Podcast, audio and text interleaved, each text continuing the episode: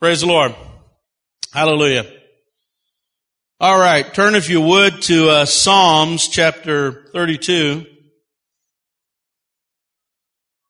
Psalm 32, starting in verse 1. And I'm going to be from the the New American Standard Version. And uh, somebody asked, "What version do you preach from?" And, and I'll be honest with you, I usually have like six or seven different versions in my notes because the translators are trying to translate Hebrew, Greek, Chaldean, and sometimes some translations bring that out better than others. And you say, well, I'm a King James only person, and just wait, it'll come around at some point because I go through so many different versions. Um, but this particular one translated a word the way I like. King James transferred it, trans, um, translated it the same way, and so did uh, New King James. But I just like the way it was written here in this one. But how many read the headings before you read a chapter? They're very informative. They're part of the text. And so this is, says it's a Psalm of David, a maskil. And maskil means, it's a Hebrew word that means a teaching uh, from David. David's basically teaching you something with this psalm that's very important. It says, how blessed is he whose transgression is forgiven whose sin is covered, how blessed is the man to whom the Lord does not impute iniquity, impute iniquity, and whose spirit there is no deceit. You know why David is writing this?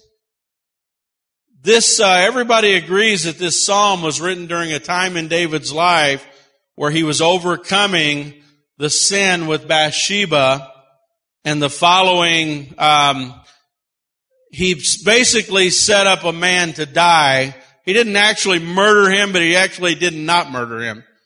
Uh, he put him in the front line of battle where the battle was most ferocious and basically had a loophole. Uh, the guy lost his life, but he was interested in his wife, and it was a time of David's life that I spoke about a few weeks ago where he was away from God. And so David um, repented for a long period of time. He wouldn't deal with his sin at least nine months he wouldn't deal with the sin. And, um, and finally he was confronted about his sin, repented for a long period of time, and at some point God finally restored David. And David is writing this psalm in 32. And if you want to write, write it down and you're taking notes, uh, the companion psalm is Psalm 51. Because Psalm 51 is the one that he actually wrote after God finally restored him through repentance back into a relationship with God, back into um, good standing with God. Now, how many know it feels good when you're away from home and you finally come back? It's good when you're away from God and God finally restores you. And, and it's also good to recognize if David could be restored, then man, so can I. And so David is just Psalm 51 is written right after God restores him. Psalm 32 is a very similar, um, in fact, you could parallel them, a lot of similar phrases, similar structure. But Psalm 51 was written several years, or Psalm 32 was written several years later after he got to think about it for a while, and he's talking about the same subject. So he had years to ponder what God did for him back when God had restored him. So both of them together kind of give a full picture of what was going on in David's heart when God finally restored him. And it was really, um, in fact, there there's one history of David through this period of time, and and and it's a negative uh, prophetic history of David, and it's a center of his life. Then there's another um, more positive history of David in Chronicles and that particular version, actually, the center of it is his success in building the temple. So it's two different stories of David's life. One focuses on the negative. It's more prophetic. Here's why David failed. then the other history is here's why, what David did that the Lord loved. Amen? I mean, know you write that about all of our lives. And so the center of that is this sin that he committed and God had to really restore him, okay? And so David in Psalm chapter 51 um, when he's going through it and God restores him, he's saying, God, please restore me so I can teach other people about what you did for me. He wanted to actually teach other people This is how God restores a person who has literally fell and fell flat on his face and failed God. How many have ever been there? All right. Me and a few other people also. I feel better. Sometimes nobody raises their hand and I'm like, why am I here? I'm the only one. Good. Um, but he says, blessed is the person whose transgressions forgiven, whose sin is covered. Blessed is the man who the Lord does not impute iniquity against him and whose spirit there is no deceit. When I kept silent about my sin, what was David silent about? His sin. And when I was quiet about it, my body wasted away through my groaning all day long. For day and night your hand was heavy upon me. How many have ever been there? My vitality was drained away as with the fever heat of summer. Selah. I acknowledge my sin to you, God, and my iniquity I did not hide. I said I will confess my transgressions. Did you see this? Blessed is the man who has all these things. And, and finally, David was wasting away. Had secret sin. He wouldn't acknowledge it. And he finally says what? I've acknowledged my sin to you. And my iniquity I did not hide. You see, David's talking about a person who finally is not hiding from God anymore. And this is the part of the translation I like. Some say hidden there. King James says hidden. This says, I haven't hid. I've acknowledged and I haven't hid it. And this is what I'm trying to bring out in this message. David was hiding his sin for a period of time. He was hiding from God. Anybody ever like to play hide and seek? In fact, it's uh, the oldest game that anybody's ever played. Did you know that? God's walking through the garden, cool of the day, man has sinned, and God's won. Okay, he didn't. Don't take that in the story. But finally he walks through the garden or an orchard, maybe a more accurate way to say it. He's walking through in the cool of the day. Now remember, man had a perfect world. I mean, all you had to do was go take care of the plants, eat, spend time with God, no job, no work, no anything, just relationship with God. Right? And here's what I find interesting. I don't even read where they had a home. You know, they definitely weren't covered physically. Think about it and didn't even know they were, weren't covered. They don't read of a home. It just says he cast them out of the garden. So that tells me the circumstances were pretty good there that they didn't even need shelter. Now you try that today. Try to go through life without shelter for a while. And even if you're homeless and you say, man, I don't have shelter, how many know they're still trying to find shelter? They're going to rescue missions. They're going to homeless shelters. They're going out into uh, parks and campgrounds trying to build shelters. They're trying to find something to shelter them from the elements. But Adam in the garden and Eve, we don't read of any clothing, shelter. We just read of a place where God took care of them and, you know, they're not even, we don't even see they're driven from their home, do we? They're just driven from the garden an orchard. And so God's looking for them. Saying, where are you? Adam, where are you? Adam, where are you? And here's the thing, God knows exactly where he's at. He's like, I can see your feet, you know, under that orchard tree, right? It's like somebody that's really bad at hide and seek, you know.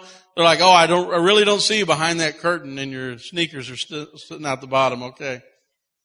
All right, I don't want to offend some people who are bad at hide and seek, all right? If you're not good at it, I'm not real good at it. I'm too big for it, you know. But hide and seek. David is hiding from God. He's got sin in his life. He doesn't know what to do with it. He's hiding from God. Um, and he's wasting away. His bones are wasting away. He's got no uh, joy in his life because he did something wrong and he's away from God. And then here's what he says. I acknowledge my sin to you and my iniquity I did not hide. He ceased from hiding. I said, I will, conv- I will confess my transgression to the Lord and you forgave me the guilt of my sin. Therefore, let everyone who is godly pray to you in a time when you may be found. Surely, in a flood of great waters, they will not reach him. You are my what? Hiding place. You preserve me from trouble. You surround me with songs of deliverance. Did you hear that? David was hiding from God, but now what does God become? His hiding place. So first he's hiding from God, and then after he's forgiven, God is his hiding place. And it's not the only scripture that says it. Psalm 27, 5. For in the time of trouble, he, capital H, will hide me in his pavilion, in the secret place of his tabernacle. God is a hiding place. God is a shelter. God is a place of protection to those who find him. Psalm 17, 8. Keep me as the apple of the eye. Hide me in the shadow of your wings. So where's the hiding place there? It's literally in his throne room under the shelter of his wings. This psalmist has made his hiding place. But remember, he was hiding from God, and now God is his hiding place. So somehow we've got to discover how to find security, how to find safety, how to live our life in the shelter of His pavilion. I like the sound of that. Hallelujah. The shelter of His pavilion. These Psalms are called the penitential Psalms. There are six penitential Psalms. This is two of them. But you notice there are three words here for sin.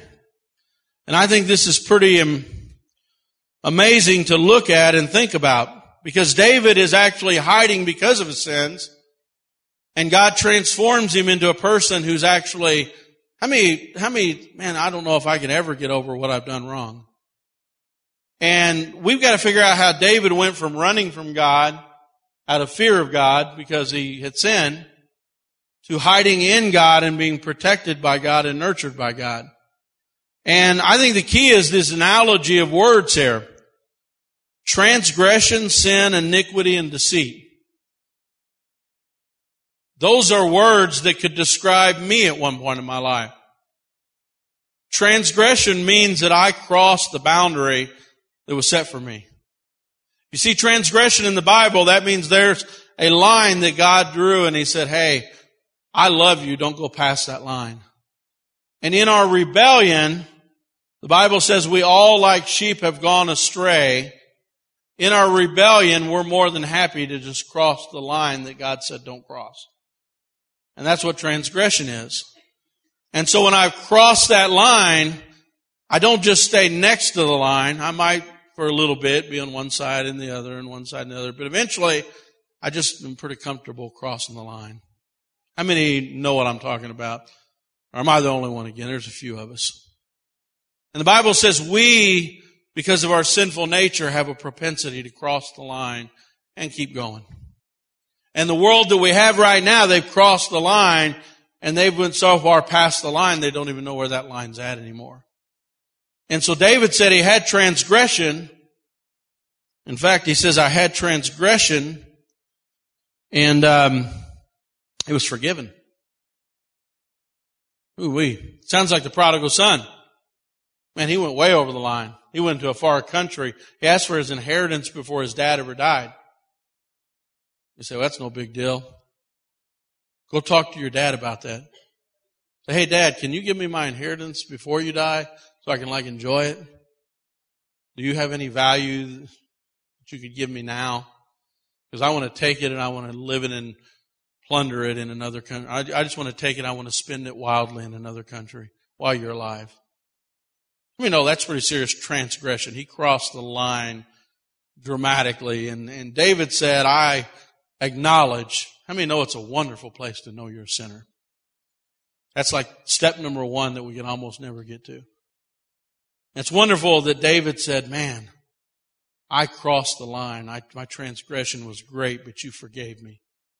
How many know we have a loving God? You know, a lot of people look at God like the dad that would be standing at the end of the lane and David's coming back home. Or David. I say David because of the story, but the, the prodigal son is coming back home. And a lot of us think God would be like, well, you dirty little boy. You terrible son that you are. I've been miserable since you left. I haven't had anybody to help with the business. I don't have money because I gave you your inheritance. How many, th- how many think that people think that that's how God is? But God shows through that story that I'm the father who sees you before you even walk up the lane. I'm already laying out a banquet for you. I'm already ready to, ready to celebrate. I put your ring back on your finger. I love you. And David is just, David is just glorying in God's forgiveness. Because he did something so bad, God should have never accepted him back if he were us. Amen? But God said, I love you. And he forgave him when he acknowledged his transgression. Another word that he uses here is sin. And we say, well, that's the same as transgression. Move on. No, I won't. sin is different. Sin means that I missed the mark. Like how many have ever tried to hit a bullseye and man, I just don't have the skill to hit the bullseye. I don't have the ability to do it. I don't have the skill to do it. And the Bible says that's how we are with sin. That our nature has been so corrupted that we need help. And God is providing that help through the death of His Son. He's saying, acknowledge you can't hit the mark and I will forgive you of all sin. And you say, well good, I'll never mess up again if He'll do that. You're going to mess up again. You know why? Because you don't have the skill to hit the mark. It's important to understand all the different, um, um, all the different layers of what sin is. Why can't you hit the mark? Because of the next term he uses, iniquity. Iniquity means to bend something out of shape. The reason you can't hit the mark is because you're shooting arrows that are bent into an L shape. How many know that? I've got a quiver a, full of arrows that are bent. Well, who bent my arrows? Generations of people before you. What are your opinions about sexual purity? They've been bent by your television. They've been bent by your conversations. They've been bent by your neighbors. They've been bent by your own thoughts. We're so bent out of shape. Just imagine we're in an archery tournament and I'm standing there with perfectly straight arrows. And I look like William Tell. I'm just nailing it. And I said, see if you can hit the mark that I just hit. And see, that's what Jesus is. Jesus hit the mark. And then we walk in with our old crooked arrows, shaped like an L, and we're shooting them, and we're not even hitting close to the target. Well, yeah, we're not going to hit close to the target because our arrows are bent. Well, iniquity literally means that you're too bent to hit the target. So how does God remedy this? And David just says it so clearly in the scripture. Transgressions forgiven, sins are covered, iniquity is imputed. What does imputed mean? Imputed means I'm not going to hold them against you. See, some of you haven't understood forgiveness. You say, forgives me, now I won't ever mess up again. And you're trying to live by a standard that's legalism. And what God is saying is, let me impute your sins and your iniquities. And that means I'm not going to hold them against you, but I want you a part of this process where I straighten the arrows out. How many know God wants to straighten your arrows out? He wants you to be able to think right. He wants you to be able to act right. But how many know that's a process of trusting somebody to be the Lord of your life and somebody's opinion over your opinion? You say, well, that makes sense to have his opinion over my opinion, but the internet and God are kind of equal because the internet has all knowledge. I mean, I could type it in and it'll lead me to heaven, literally. Literally. You haven't even messed with this Google thing, Chad. How many know that we're bent by internet theology. So he, he has these three terms for sin, transgression, sin, iniquity, and then he says deceit. And the deceit part is, I'm hiding. I'm hiding out from God. I've got all kinds of other ways that I'm trying to deal with these things, but I'm hiding from God through deceit. How many have ever been there? Man, I want to hide this from God. Well, David finally said, I just acknowledge my sin. Now, I'm sure David probably didn't acknowledge his sin for a while. Why? For a while he wanted to hide it. He didn't want anybody to know about it. And it was destroying him because he didn't want anybody to know about it. And then I'm sure um, he just didn't want to be honest with himself. You know, and he was like, why did my, he lost the, the child died. And he goes to the prophet Nathan and Nathan says, Hey, Daniel, or prophet Nathan says, Hey, David, you're the man. You're the one that did this bad thing and you're a sinner. And when he heard Nathan pronounce over him his sin, then David just through sackcloth and fasting and just, just became very remorseful and God had to literally restore him from a terrible, terrible sin in his life. In fact, the rest of his life he regretted that he ever did that, you know. And so God replaces the transgression, iniquity, and sin and deceit with forgiveness, covering, imputed, which means not counted against him. And David is restored back into the presence of God where he has a shelter. And I want you to begin to think about this hiding place or shelter or place where you can live safely. And so many times, um, in fact, what are we being protected from? We say our basic elements that we need in life, right? What are the basic things we need in life? Food, water, what's that? Shelter, and what else? Usually clothing is the other one they say. There's some colonies they don't say that. But not the colonies in the United States. They're different ones. Alright? And, and the reason why we need those elements, alright, is because the world that we live in is going to affect us physically if we don't have those things. Obviously, food we need to survive, right? Spiritually, what did Jesus say that he was? He said man can't live by bread alone, but he also spiritually has to live by what? Every word that proceeds out of the mouth of God. So he's saying you can't survive if you just eat food. In order to have eternal life, you have to have the bread that comes out of the Word of God every day. I mean, it's as important as what he was saying and more important than food. Is living by every word that comes out of the mouth of God.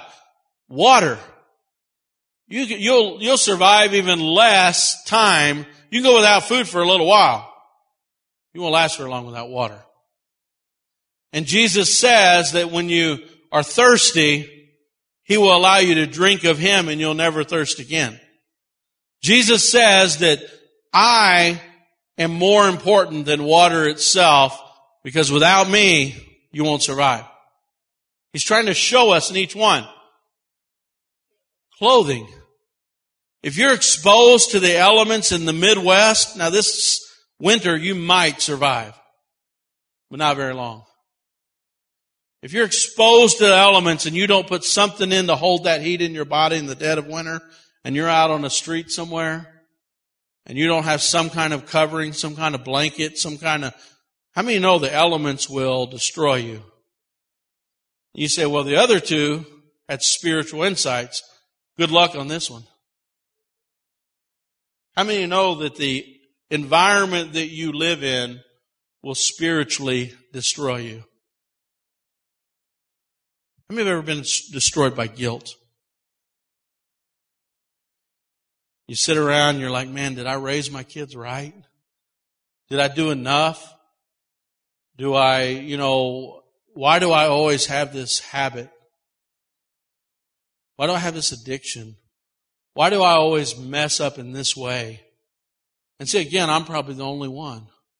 Right? But you say, man, if I could get rid of this addiction, then I would be right with God. And I keep asking God, and God doesn't take it away. But I want more than anything for it to be gone.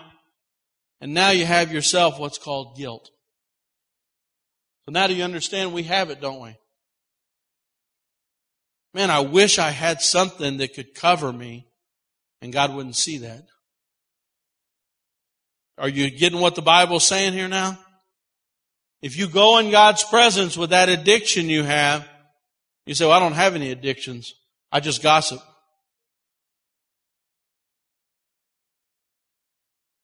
Right? And what you're going to find out is we're all sinners. So, not me. And see, you're a sinner because you don't know you're a sinner. You don't realize it. You think you're great and everybody's like, man, I'm so tired of that person because they always think they're great. It's called pride. Right?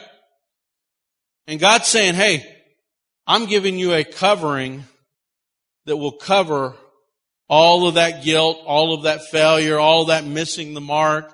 And I'm going to start straightening out your life if you will receive me into your life and you'll let me work. And God will clothe you. And how many know that in order to be right in God's presence, we have to be clothed with His righteousness? And it's more essential than clothing in this world. How many know that? You could die of this world of, of, of, uh, the elements and freezing to death, but you'll die eternally if you don't have righteousness when you stand before God. And he said the only righteousness that counts is mine, because if you come in with your good works, your righteousness is what? It's like filthy rags. And so we have to have it. So now we come to this. I did all that just to get to my point today. Why would uh, God not also say there's a physical shelter that's required for us to have? Like I said, everybody needs shelter. Why? Because a homeless person Need somewhere to run when there's a rainstorm. How many know that? I don't know. The, atmosphere was different in the days of Adam and they just didn't need, it doesn't look like, a shelter. Something was just different in that period of time and they just, he was cared for completely. And all these needs were cared for completely. But now, how many know if you expose yourself to the elements, where am I going to go in a bad storm if I'm homeless? I got to find somewhere to get out of that rain. I got to find somewhere to get out of that wind. I got to find somewhere to get out of that storm. I got to find somewhere to get out of this snow and this ice and these elements just start crashing down. And when someone's been homeless for a little while, you can see it on their face. And you can see the way they they age so quickly because they've been out in the elements. How many know that's true? Some of you know it because you've watched those shows where they drop them off on islands. And you're like, I know exactly what you're talking about. See, I knew I'd hit home. Right? They survive on the island. You're like, oh my goodness, they look so old now. They got a long beard and, but we understand, we understand that, um, if we don't have a physical shelter, we're at risk, right? Of dying to the elements. Well, the world we live in, if we don't have a shelter, a good shelter spiritually, how many know that we're going to die? You say, what's going to happen? The storms of life are going to wipe you out. You're going to lose your job. You're going to have financial problems. And you say, well, that's just people that don't manage money like me. I'm talking about everybody. Life is a storm that needs to be endured. It is elements that need to be endured. How many know that? And some of the shelters that you're trying to run into are like a cardboard box a homeless person would crawl into. It's not adequate shelter. I mean, no, it's not adequate. You say, well man, I just ran into this cardboard box of prescription drugs. Say, oh no. Don't go into prescription drugs. But how many know a lot of people that's their shelter? Because I get the desired result that helps me deal with everything. How many know that some run into the cardboard box of uh, alcohol? Because that's where I run because I need shelter from what's going on around me. Some people run into worldly success and ambition. How many know that? Because it makes me feel good about myself and that's how I deal with it. Some go into, uh, I want people's approval. And that makes me feel better about myself. And, and there's all kinds of things we do to try to deal with the storms of life and the, and the, and the difficulties of life. And what God's saying is there's only one place that will meet your needs that's specified to deal with the pressures of life. And he says, come into me. David was trying it on his own, wasn't he? He was like, I tried to do it without your forgiveness. I tried to do it without your presence. I tried to do it without you, God, and my inward parts were just falling apart. Inwardly, I was just crumbling. Do you hear the, the, the discouragement in David's voice when he tried to do it a way that was not God? How many, how many can see that in David's life? And he was trying to go about his way without God. He had transgressed God. He had sinned against God. He, he, had, he, had, he had iniquity in his heart. And he failed God. And he was away from God. And God was saying, there's only one safe place, David. Acknowledge your sin, quit hiding from me, and find the one safe place. How many know if there is a tornado, what do you look for? Not just shelter. We have an ideal in our mind what's acceptable shelter and what's not acceptable shelter. How many know that? And you say, well, I'm pretty brave when it comes to storms. I like to chase them. Well, some of you spiritually are the same way. You run into danger and you don't realize you could die today, you could die tomorrow. Last week I was preaching that. You could die within the next hour and we got out of church and what happened? A 41 year old super athlete died and his daughter. Now how many think the multimillionaire got out of bed that morning thinking this is my last moment on earth? Church, I'm just telling you, we might not make it to tomorrow. It's not promised. And we're running into shelters that will not be acceptable. And you say, well, what's the first thing that that shelter has to do? That shelter has to protect me from the wrath of God. First and foremost. So that's not biblical. He's a God of love. Do you know that He says, He's given us an opportunity to run into a shelter. And He says, don't fear them. Don't fear them that can kill your body and that's all they can do. This is Jesus talking. But fear Him that when your body is dead can cast you into hell. Now why would Jesus say that? He's the only one that has went to heaven. He's the only one that's descended into hell. He's the only one that was there from the beginning and can come back and tell us. So why would he say fear that he'll throw you into hell if they're just going to be annihilated? Which is what an annihilationist will tell you. Or if it doesn't exist, which is what some will tell you, why, why worry about it if it doesn't exist or you're going to be annihilated? Why worry about it also if you're a universalist? You know what a universalist teaches? That God is so good that eventually everybody will just go to heaven. The universalist. Now why would Jesus say, don't fear them killing your body, which is kind of a thing to be afraid of? No, no, there's something worse than that, Jesus said. The one that can cast you into hell. And church, let me tell you before I get into the other practical things about life, that's the number one reason I go to his shelter. Because I know His shelter is the only place that I'm protected from the wrath of the Lamb. You say the wrath of the Lamb, that shouldn't go together. That's what the whole book of Revelation is about. I'm doing everything I can to preserve your life, but only if you're in me will you be saved. But why would he use the word saved unless there's extreme danger?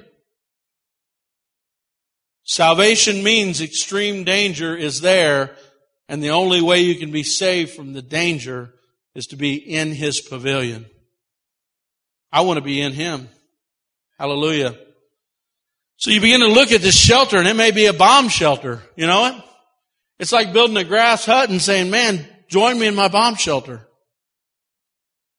How would you like, uh, for some of those great weapons of war to be coming through and you're in your grass hut bomb shelter? It's got to be something that can be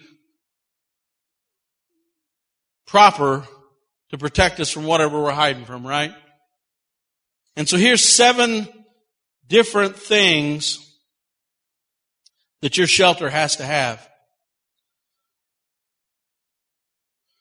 Number one, the Bible says in Isaiah 32, 2, in the cover of your presence, you hide them from the plots of men. You store them in your shelter from the strife of tongues.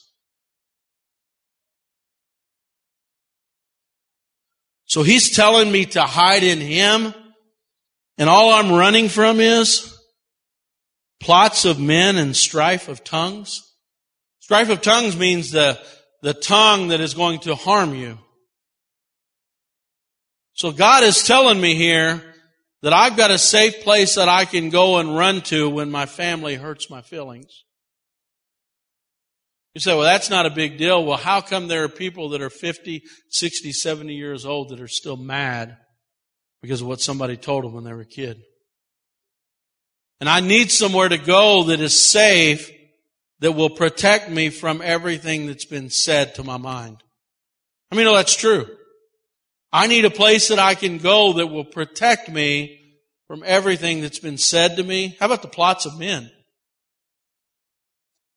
You have ever been a part of somebody plotting against you? Oh man, the whole world's against me. The whole world's against me. Everybody's against me. And you know what? There's partial truths to that. How would it be to go to a place where I'm protected from plots of people and their mouths? And I can go there anytime I want. This means that if I'm in the presence of the God, He keeps me at presence of God, He keeps me at perfect peace. I can be in the middle of the most traumatic situation. You mean I could be like Daniel in prison? I can be a Daniel with a bunch of lions in a den. I can be like Joseph in a prison and, you know, in a dungeon type of prison and I can be at peace. Yeah, he says no matter where you're at, no matter where you work, no matter what family you're in, there's a secret place that your soul can hide that will protect you from all the elements. Praise the Lord. I'm actually glad that scripture wasn't an invading army. I'm glad it was things that we all deal with, right? Because we need a place that we can just hide and say, God, help me. I don't know how to deal with people. And I'm the only one again, right? Okay, good. I'm glad. Praise the Lord. That was like a mercy, yes. Felt bad for me. I need one that is sure. Psalm 27, 5 says, He will hide me in His shelter in the day of trouble. He will conceal me under the cover of His tent. He will lift me high upon a rock. Will hide me in His shelter in the day of trouble. Anybody had a day that was like, you just say this is trouble day? okay. So the day of trouble, everything's going wrong. Nothing's going right. Everything's falling apart. Where do you run to? Because here's the thing. Where you run to is what you're trusting is your shelter. Man, I need a cigarette. Somebody tell me, don't talk about that. I wanted to quit, but God, you didn't take this trouble away, so I gotta have one.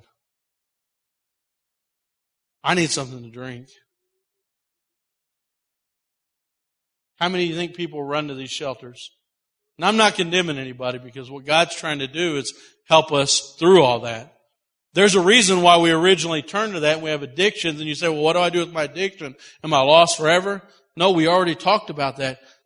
If you openly admit to God your failures, you're missing the mark, He'll cover you.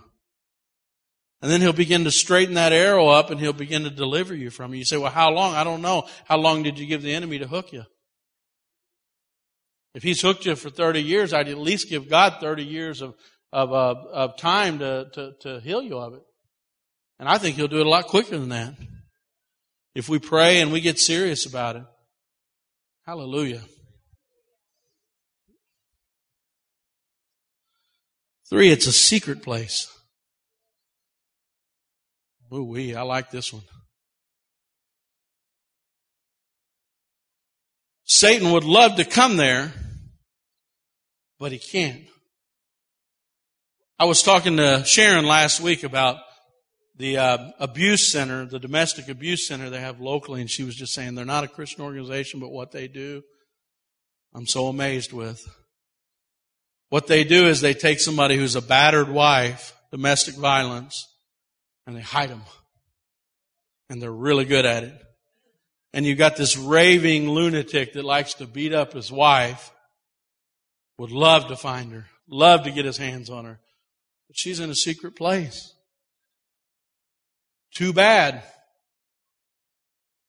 Oh boy, you ought to see when they're powerless to beat people up and powerless to bully people and they've been taken to a secret location and that's exactly the picture you have when you think of Satan. He's raving, he's angry, he wants to destroy your life. But my soul is with God. So everything that Satan's doing around me doesn't affect me. The Bible says the righteous are as bold as a lion, but the fearful run and are afraid. And God wants to make us the type of Christian that stands on a rock and we're in a secret place and the enemy doesn't have keys, he doesn't have directions, he doesn't know how to get to our heart. No matter what's going on around me, I'm just fine. Satan, you don't affect me. My, my future is bright because my future is not in this world. My future is in the world to come. I'm going to go through this world with peace because I know God is on my side. Is God going to take it all away? No, He's going to take you to a secret, undisclosed location in the Spirit and you're going to be at perfect peace when everything mentally says you should fall apart. And if you're still falling apart, you haven't found the secret place. And God wants you to find it. I'm not saying you're not a Christian. Understand me. Part of the maturity as a Christian is learning to go to the secret place when nothing around you makes sense. Nothing around you makes sense, but I'm still going to trust Him. See, God likes to do that. God took David, said, David, you're going to be king, and anointed him at a young age. And many, many, many years passed before that ever happened. David found himself running for his life. He was the, how many know that David at one point was the number one fugitive in the nation? The entire nation was on a manhunt for David. Saul was going after him with his, uh, with his national armies. David could only flee to an area that he knew where there were a bunch of caves that just happened to be in the same area where he killed Goliath. And so he's hiding in a cave, fearful for his life, thinks he's going to die. Everything's falling apart. And guess what David found? He writes about it. That's what we're reading today. He found a secret place, went in there afraid and alone, nobody on his side, nobody protect him. God will let everything around you fall apart until you find the secret place. They find a place where it all goes away and it's just you and God. And David came out of that cave a crazy, he went in a crazy man. He actually was foaming at the mouth to look crazy so Philistines wouldn't kill him. That's the only place he had to turn for protection was Philistines. And they seen Goliath's sword on him and they wanted to kill him. So he started acting like he was crazy so they'd let him go. So he goes into this cave crazy. Everything in his life has fallen apart. He finds God, finds a secret place comes out of that cave a king, and people from all over came to join him in the cave, and he's dancing when he comes out of the cave because he found what he calls the secret place. Power in that place.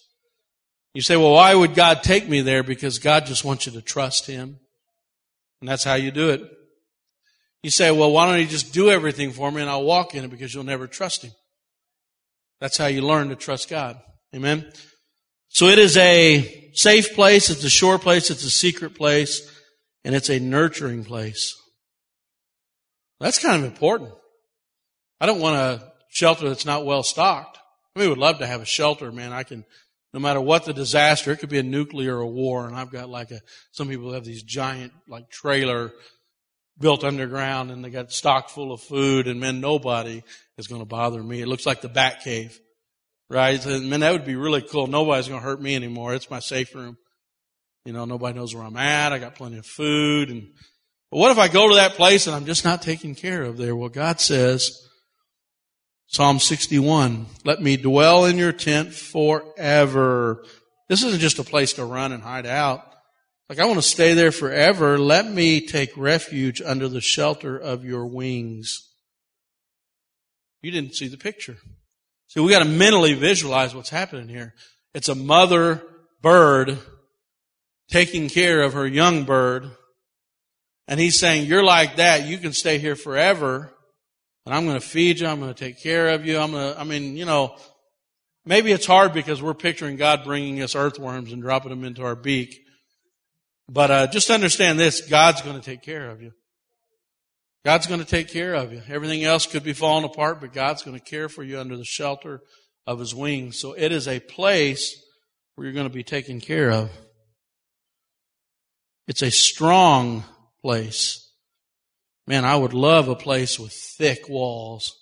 I mean, you know, it's a tornado. It's like, how many have ever been in a, the most, think of the most secure place you've been during a tornado?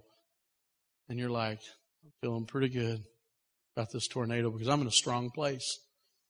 The Lord says in Psalm 91, He who dwells in the shelter of the Most High. See, what they didn't put there was really high, or pretty high, or kind of high. Most High. He who dwells in the shelter of the Most High and abides in the shadow of the Almighty. God's telling you that I'm not just kind of high, partially high, a little bit high. I'm the most high. And so if I'm in the shelter of the most high, then the least highs can't reach me. Right? Hallelujah. He's the Almighty. And we realize whose shelter and whose wings we're under and who's making promises for my life and promises over my kids, promises over my family. When we realize He's the most high, it changes the way we sit in the shelter. We got walls that are thick around us. Hallelujah. It's secure. You are my hiding place, Psalm 119, 114. You're my hiding place. You're my shield. I hope in your word. So I'm sitting in my hiding place and God's got his shield right over the top of me. You may ever heard of the Iron Dome in Israel? You know how they sleep at night? I've got a app now that uh, does uh, bomb sirens every time Israel gets hit with a rocket, so it scares me to death. I don't know what it feels like over there, but every time that siren goes off, I'm like, oh God, I'm praying. I start praying for Israel because I don't know where they're being hit, and it's usually Gaza Strip. And uh, in fact, you want that app? Let me know. I'll tell you what. It's called Red Alert, and it tells you every time Israel's getting missiles. But anyway, why are they not as stressed? Because they have something over them. It's a shield in the air that nobody sees, and it's called Iron Dome. And so when I'm sleeping at night, a lot of you are afraid that the bombs are about to hit your bed. You know, you got all these bombs hitting you and you're like, enemy's going to do this, enemy's going to do that. I got so much anxiety. I got so much fear. I can't even sleep. How many know that we've got more than the iron dome over the top of us if we trust the Lord? If He's our shelter, we just put it in God's hands. Hallelujah. And the last one, everybody say amen. Hallelujah. It is a place where we're not just sitting, we're not just waiting, we're not just hiding, we're not just wanting to be there forever. It's a place where He literally talks to us. He communes with us. He wants us to be there and spend time with Him and love Him. Song of Solomon 2.14 says, O my dove, in the clefts of the rock, in the crannies of the cliff, let me see your face, let me hear your voice, for your voice is sweet and your face is lovely. That's him talking about his bride. God doesn't just want us there to run away from trouble. God really wants to know us. He wants to speak to us. He wants to see I already told you I didn't get Valentine cards because of this face. But he thinks our face is lovely. Why does he think I'm so good looking? I don't know. Everybody's shaking their head. I was like, ah, oh, that's disgusting. Why does he think you're lovely? Hideous. but how many know the Lord thinks that we're lovely? He wants to see our face. He wants to hear our voice. He wants to hide us, but he wants to communicate with us and love us and be a part of our life. And that's really the entire goal. The last one is the whole reason he has a pavilion. You don't build a giant pavilion just so people can look at how pretty it is. You build a giant pavilion to fill it with people that are talking to each other and enjoying each other and spending time together. And so he's built a giant pavilion. And who, who does he want in? He says, I want all people. I want everybody to come to me. I want everybody to take shelter in me. I want everybody to know me. But here's the unfortunate thing. People still reject him. Hallelujah. Worship team.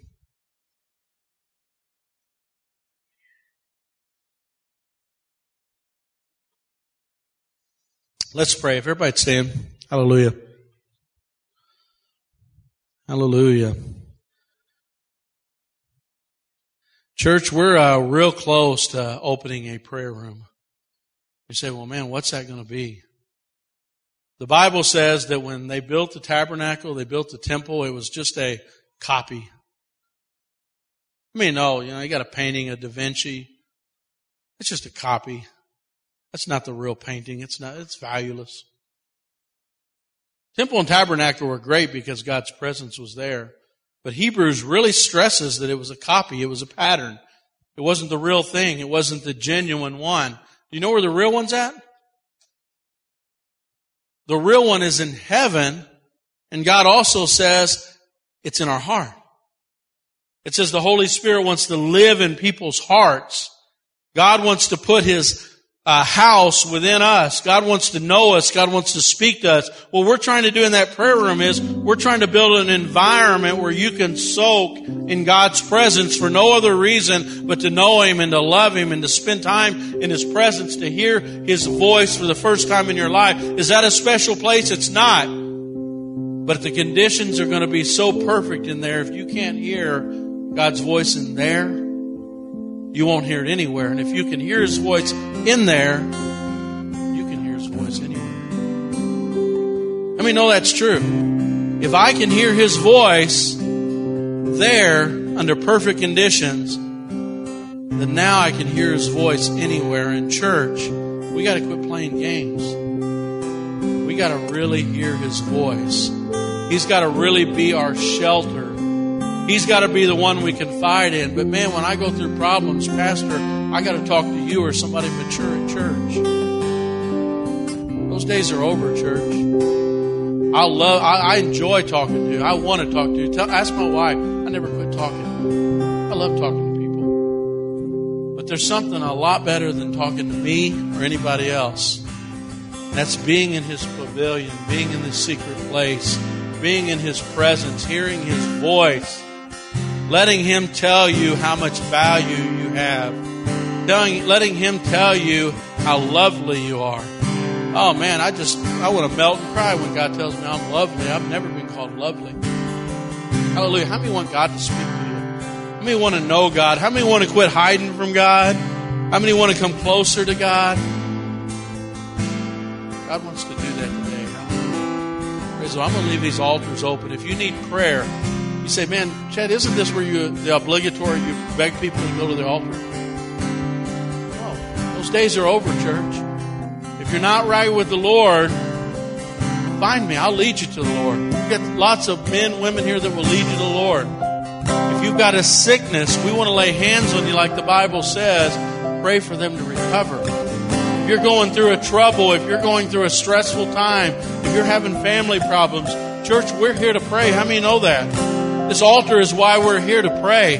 I just want to encourage every Christian to come to this altar. It was a beautiful altar time. You know why? Because Christians responded. People needed prayer. People wanted prayer, but nobody's going to come to our altars if you stay in your seats. Hallelujah. If you need prayer, I need you to find somebody. If you need to give your heart to the Lord, today is the day. There may not be tomorrow you're going through something, we need to pray for you. So let's get up to these altars. Don't wait. He said, Do you have a formal call? No, I don't. Come on up. Come on up to the altar. Hallelujah. If you need prayer, find one of us.